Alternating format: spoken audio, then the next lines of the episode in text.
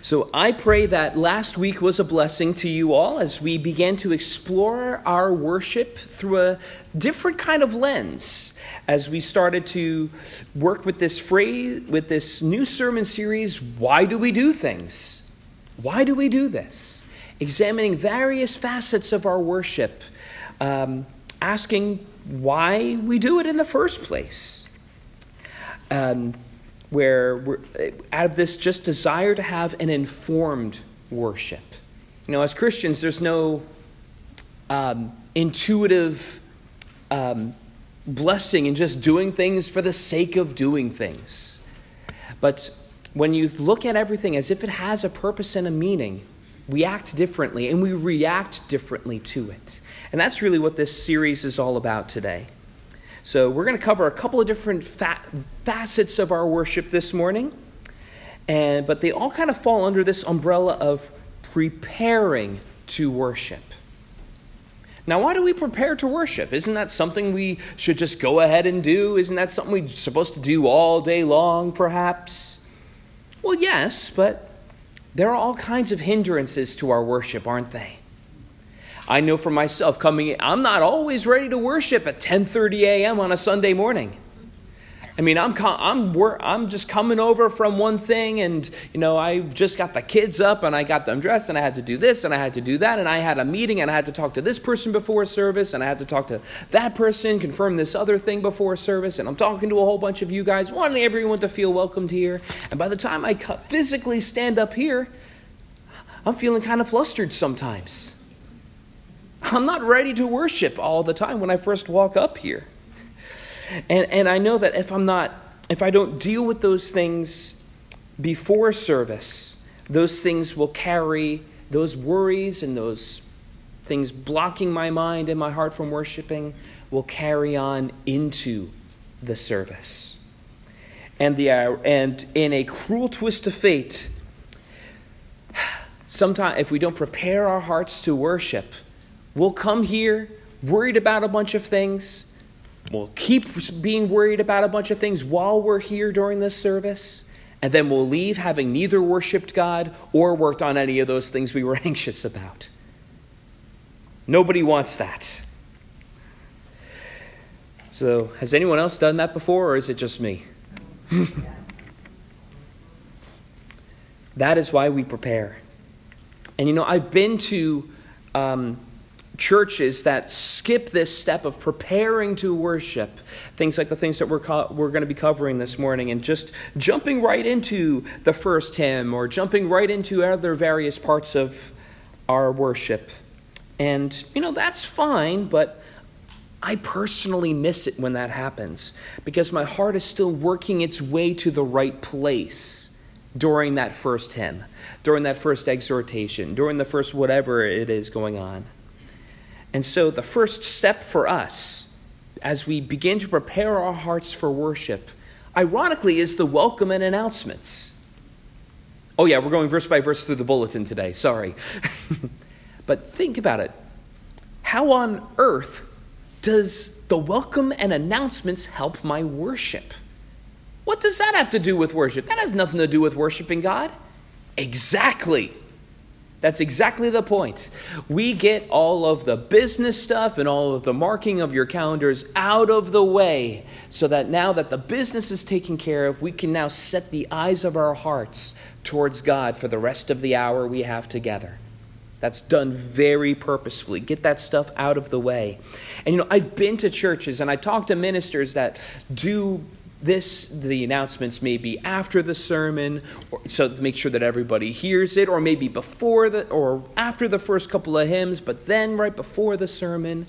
And you know that's okay. They can do it however they wish to do it but that gives me spiritual whiplash for me to have my eyes focused up towards the heavens. Again the eyes of my heart i'm speaking from. Up towards the heavens focused on the things of god to then bring my eyes back down to focus on things of the earth, and then throw my head back up towards the heavens for the sermon.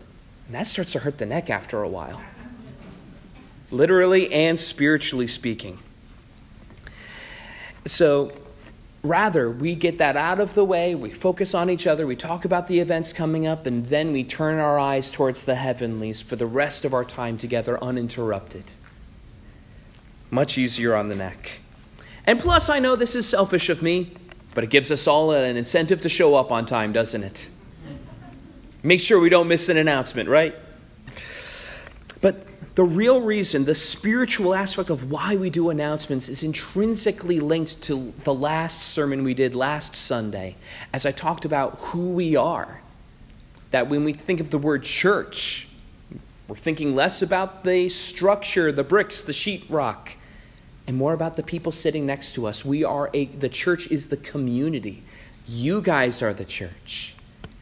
And I say that because as we remember that we are the church, the announcements are talking about what we are doing together as a community, as a community gathered together in Christ. And announcements are just informing, you know, how we are functioning as a community, whether it be an outreach, a, a fellowship event, an opportunity to help somebody. That's how we find out how we can better be the body of Christ. And again, we get that out of the way early to focus on God the rest of the time. And then there's the, the prelude. And this seems like it's the least important part to us, doesn't it? I mean, in this hectic Northeast culture that we find ourselves in, this always going culture, you mean we're actually going to stop and do nothing for a couple of minutes? That doesn't sound like us New Jerseyans. But to me personally, this is at least as important as everything else we do on Sunday. Because, again, I just confessed myself all the running around and how flustered I can feel sometimes. And I know I'm not the only one here who feels like that. That prelude, that's our time to settle our minds, to settle our hearts, to meditate for a minute, to read God's word, to pray, to just settle ourselves.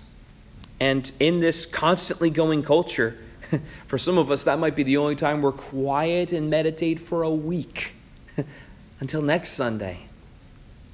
So it's, it's good for us to be able to do that. I know uh, one week, um, the week that we first installed this camera that some of you guys are watching online joining us for, when we first set, set that thing up for our very first Sunday we had that thing, I was running around like a madman before service. I mean, I, I couldn't put two thoughts together the first time we went live with that thing. And then we sat down, and then the prelude finally happened. Even through announcement, my mind is scatterbrained. I couldn't, you trust me, you did not want to hear a sermon delivered through that kind of a brain. Then, after a couple of minutes, just, I forget if it was Arvid or Phyllis playing that day, but just a couple of minutes to just settle our minds. And man, I was ready to worship after that. Something just touched my heart that particular Sunday. And so that's what this is all about settling our minds. And so, even if the rest of you guys don't need this, I do. so, we're definitely going to be keeping this part in as part of our worship. And by the way, this, this same principle takes place for each of us as individuals throughout our week. This isn't just a principle that takes place on a Sunday morning. We ought to each take time for God daily to settle our minds, to settle our hearts, to spend time in prayer. Because let's face it, on those day, on those days where we don't take that time to set our minds on God, those are the days we're most easily stressed. The days we're most easily flustered. The days that it's hardest to find God in those, mo- in those everyday moments. But once you set your mind on God, even those, even the crazy busyness of life, even in this Christmas time season we find ourselves in, our minds are less prone to be flustered. Know, I love what Martin Luther actually said on this subject. He said something to the effect of, Oh, I have so much to do today, too much to do in the, in the whole given day. Therefore, I must spend three hours at the start of my day in prayer. There's wisdom in that. There's wisdom that we have forgotten about about that, especially in our culture today. You know, I remember when I got home from my missions trip to Haiti a number of years ago. And uh, I remember afterwards, after seeing what I had seen down there and experiencing God the way I experienced Him down there, nothing could bother me anymore.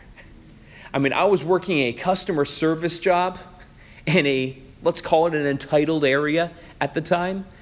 And my goodness, you know, the things that would normally get me really just riled up, just it, it just slid off of me after that experience. Like people coming up and complaining, yelling at me over a $20 purchase. And I'm like, I, I genuinely felt pity for them most of the time afterwards. This is what you're riled out about? Don't you know what's taking place a, a thousand miles from here? It changes our perspective once our mind is fixed upon the heavenlies. That's the power of what happens when we set our minds on God. And so, and that's why we do that prelude. And by the way, there's some ministers that have made the argument, oh, we that's why you should come to church early. You should do that part without a prelude. You should come to church early and pray in the pews while other people are coming in. And I get that, but that undermines the the reason why we gather together in the first place that we talked about last week. We're a community, guys. We're meant to be in fellowship with one another. We're meant to be encouraging each other. And I'm not going to stop interrupting you guys and saying hi and getting to entering into your life, checking in on how you're doing, asking how I can pray for you and be a resource to you guys. That's why we're here. And besides, this is New Jersey. I can't expect you guys to arrive early. we don't arrive early for anything. So, all bad jokes aside, then we move on to the chimes. Does anyone know why we do chimes? It's a good question. The Westminster chimes or the Westminster quarters have been around for a very long time. And in fact, they used to even have words associated with them. I'm not sure how many people even know that. Um, here's what's inscribed on a plaque on the clock tower in Westminster. And here are apparently the words All through this hour, Lord, be my guide, that by thy power no foot shall slide. Interesting, right? And I will say, those are great words to meditate on. That is a great prayer to say right before worship. You know, as we're prepared to, on this theme of pre- preparing our hearts for worship, to be able to say, Lord, in this hour, be my guide. That through your power, don't let my foot slip. Don't let me become distracted. Let my mind and my heart be focused on you for this hour. Keep me attentive to you and your ways. That's a beautiful thought. And I'd like to think that that's why that chime became so popular, why you hear it in church bells all over the country, why people wanted to hear it in doorbells as they started to get more fancy and advanced. Because we wanting to come back to this focus, you know, you know, in this hour, be my guide. Especially when you think about that in terms of a clock. I mean, that makes so much sense. But I'm going to be honest, I don't know if that's the reason why that chime became so popular because I had to do so much Googling just to be able to find out what I just taught you guys.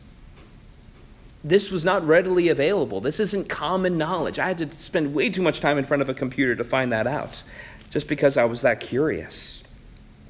And how it ended up in a worship service, who had the idea to link the two, I still don't know. I genuinely don't know. And Let's be honest. Did any of you think of those words that are attached to that chime when we started our worship? Would anybody who walks through the front door on a given Sunday for the first time make that connection? Unless you're an advanced historian in music, probably not. So, if I'm honest, this is probably the least necessary part of our worship, those chimes.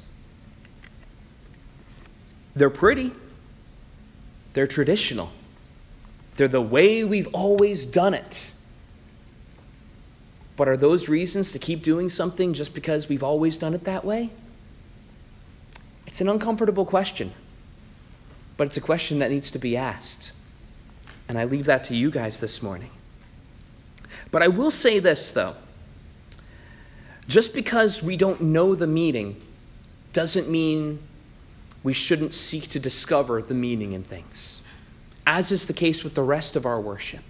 As, as has been our theme, you look at our bulletin, everything has a reason and a purpose for why it was put there. And even the Old Testament itself is full of religious symbolism, tradition, and, for lack of a better word, not obvious scriptural references. Or, um, you know what I'm trying to say. The, the, the meaning isn't right there on the surface, easy to see all the time. I mean, just look at the tabernacle, for instance, if you know anything about the Old Testament, the, the, the pre temple place of worship, where every last detail of this construction had a deep spiritual meaning to it. The lampstands, the showbread, the incense, the, the placement of the Ark of the Covenant, the mercy seat, even the colors of the of the of the drapes and the things that they put all and, and, and that they decorated with. Everything had a meaning to it.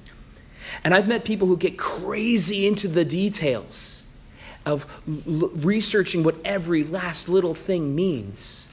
Because you can do that for a detailed oriented person, there is a vast amount of wealth to discover in all of that. And, I think that for so many of us, though, we miss those meanings. We just kind of read past those passages, not really thinking about them even a second time. Often because we don't look for them to have meaning. We make the mistake often when we read the Old Testament, we, when we read the laws, when we read the details of like a blueprint like that, for instance. The problem is we if you assume something is meaningless, you won't find meaning in it. But if you assume something is meaningful, if you look through even those obscure passages of the Bible and think there's a reason why God wanted this in His Word, you might be surprised at what you find. You just might be surprised. Now, as Christians, we look at the world through a different lens than a lot of our secular friends and neighbors and family. You know, when you look at the world through a Christian worldview, you expect to find meaning in ways that our atheistic friends that look through world in an atheistic evolutionary kind of way, you come to different conclusions and you miss things when you don't look at things through God's perspective. You know, I remember even in middle school learning about junk DNA. It used to be theorized that half of our genetic code was basically junk, just leftovers of the genetic code that our bodies don't use anymore. They're left over from when we were monkeys. And because that was the assumption, they didn't look for meaning in this junk DNA, or so they called. Guess what? Even last month, UC Berkeley put out an article detailing more and more things they're finding in that junk DNA they're finding out, hey, some of this stuff is actually really important. It helps us decode other parts of the of the of the genetic code that we wouldn't have if we didn't have this junk stuff. And you can go on and on. I think by the time they're done deciphering all of this, they're going to find out 100% of it gets used. But again, that's because I'm looking at it through the lens of a Christian, where God created that code and He did it for a purpose. So if you look for meaning and you expect there to be meaning based on your worldview, you'd be surprised in what you find. You know, not to get too detail oriented, but they say the same thing about what they call vestigial organs, parts of our body that are just byproducts of our evolution, that, you know, they don't serve a purpose anymore. Again, when you look at them scientifically, when you study them looking for meaning, they have them. People used to say, oh, the appendix doesn't really need anything. Everyone should just go ahead and take them out. The more study we do, the more we see it affects our immune system. That it, it does serve a purpose. Just because we don't know what it is doesn't mean there isn't a meaning. So again, just that's my that my here my exhortation this morning. The things that God finds meaningful or the things that serve a purpose, we should look for them. And as we discover them, we appreciate them, and we see how they apply to our lives. You know, my pastor used to say that reading the Bible as a youth was kind of like reading somebody else's mail before he became a Christian. You know, there's a cute story here and there that David and Goliath thing was kind of entertaining, but, you know, for the most part, I'm reading this stuff and it's just stuff that doesn't apply to me. But then as he became a Christian, as he got a little bit older, now every word of the scripture just came alive. You read the promises of God, and that's a promise to you personally that you can take. You read passages like the familiar Romans 8:28 that God works all things together for good for those who love God, those who are called according to his purpose. Now, if you don't love God, that verse, you know, it's like okay, that's sounds like a cute Christian philosophy, but then it's like no, you can when you read that and realize, wow, that applies to me. That applies to my situation. That's a beautiful thing. It changes everything when you look at life through that lens. And so, with that in mind, let's just look at a example from the Old Testament. Leviticus chapter 16 is one of the most beautiful representations of Christ in the Old Testament, period. But if you're not looking for it, you'll miss it as just another thing that the Israelites did mindlessly. See, Leviticus 16 was talking about the Day of Atonement, their big, high, holy day, if you will. and on that day, they had this ritual where two goats would be brought forward. One would be killed, offered as a sin offering, and the other one, they would pray over it, they would confess their sins over it, and they'd set it free and let it go into the wilderness. Do you guys see the significance there? the one goat was killed as a sin offering, and the other one was allowed to go free. In case you still don't miss it, that's, that's exactly what Jesus Christ has done for us. Where he took the punishment, the, the, was the sin offering, taking the punishment of sin upon himself, so that all others who believe in him could go free and be cleansed of their sins. And this ritual, I mean, this is the Day of Atonement here. This was something they celebrated every year, not some obscure law that applied to something every hundred years or so. They did this every year. They would offer up these two goats and kill one and set the other free. Every year, kill one and set the other free. And at some point, you got to wonder if somebody would stop for a minute and think, I wonder what this means. I wonder what God is foreshadowing through this. What lesson does God want me to hear from this? And for years, the people of Israel missed it. This prophetic foreshadowing of what Jesus would do. Tie that to other passages like Psalm 22 or Isaiah 53. You can connect the dots pretty easily. But Maybe it's because they never stopped to ponder what it means. Maybe our New Jersey culture isn't that unique. Maybe they were running around like crazy in Israel back then, too. Maybe they just accepted, oh, the leaders probably understand what this means, so I don't have to. Lord knows that happens all the time, even today. Even now, as that passage is read in our Bible in a Year programs that some of you guys do, and I'd highly encourage you guys to think about doing in this upcoming new year. When you got, come to a passage like that, sometimes we just assume, oh, this is just another meaningless sacrifice the Israelites did for some reason. Maybe I'll ask the pastor about it later. I'm sure he gets it. And we just assume. And we never get the answers because we never ask the questions. And that's the beautiful thing about Christianity that's the beautiful thing about this series. We get to ask questions. Not every religion does this. Many religions don't let you ask questions. Oh, how dare you question the teaching of so and so?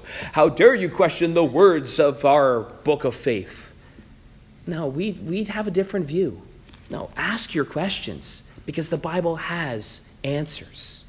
We have confidence of that, so we are free to ask those questions. And that's my encouragement to you guys this morning. Ask your questions. Let me know what they are. Let your friends know what they are. And let's find the answer together. Whether it be a question from the Bible or a question from the bulletin, there's answers to why we do things the way that we do. See, there's little virtue in Christianity for doing things just because we do things. But there is great value in asking questions and applying the answers because that just might improve our experience as Christians and allow us to worship more clearly and less distractedly. Thanks be to God. Amen.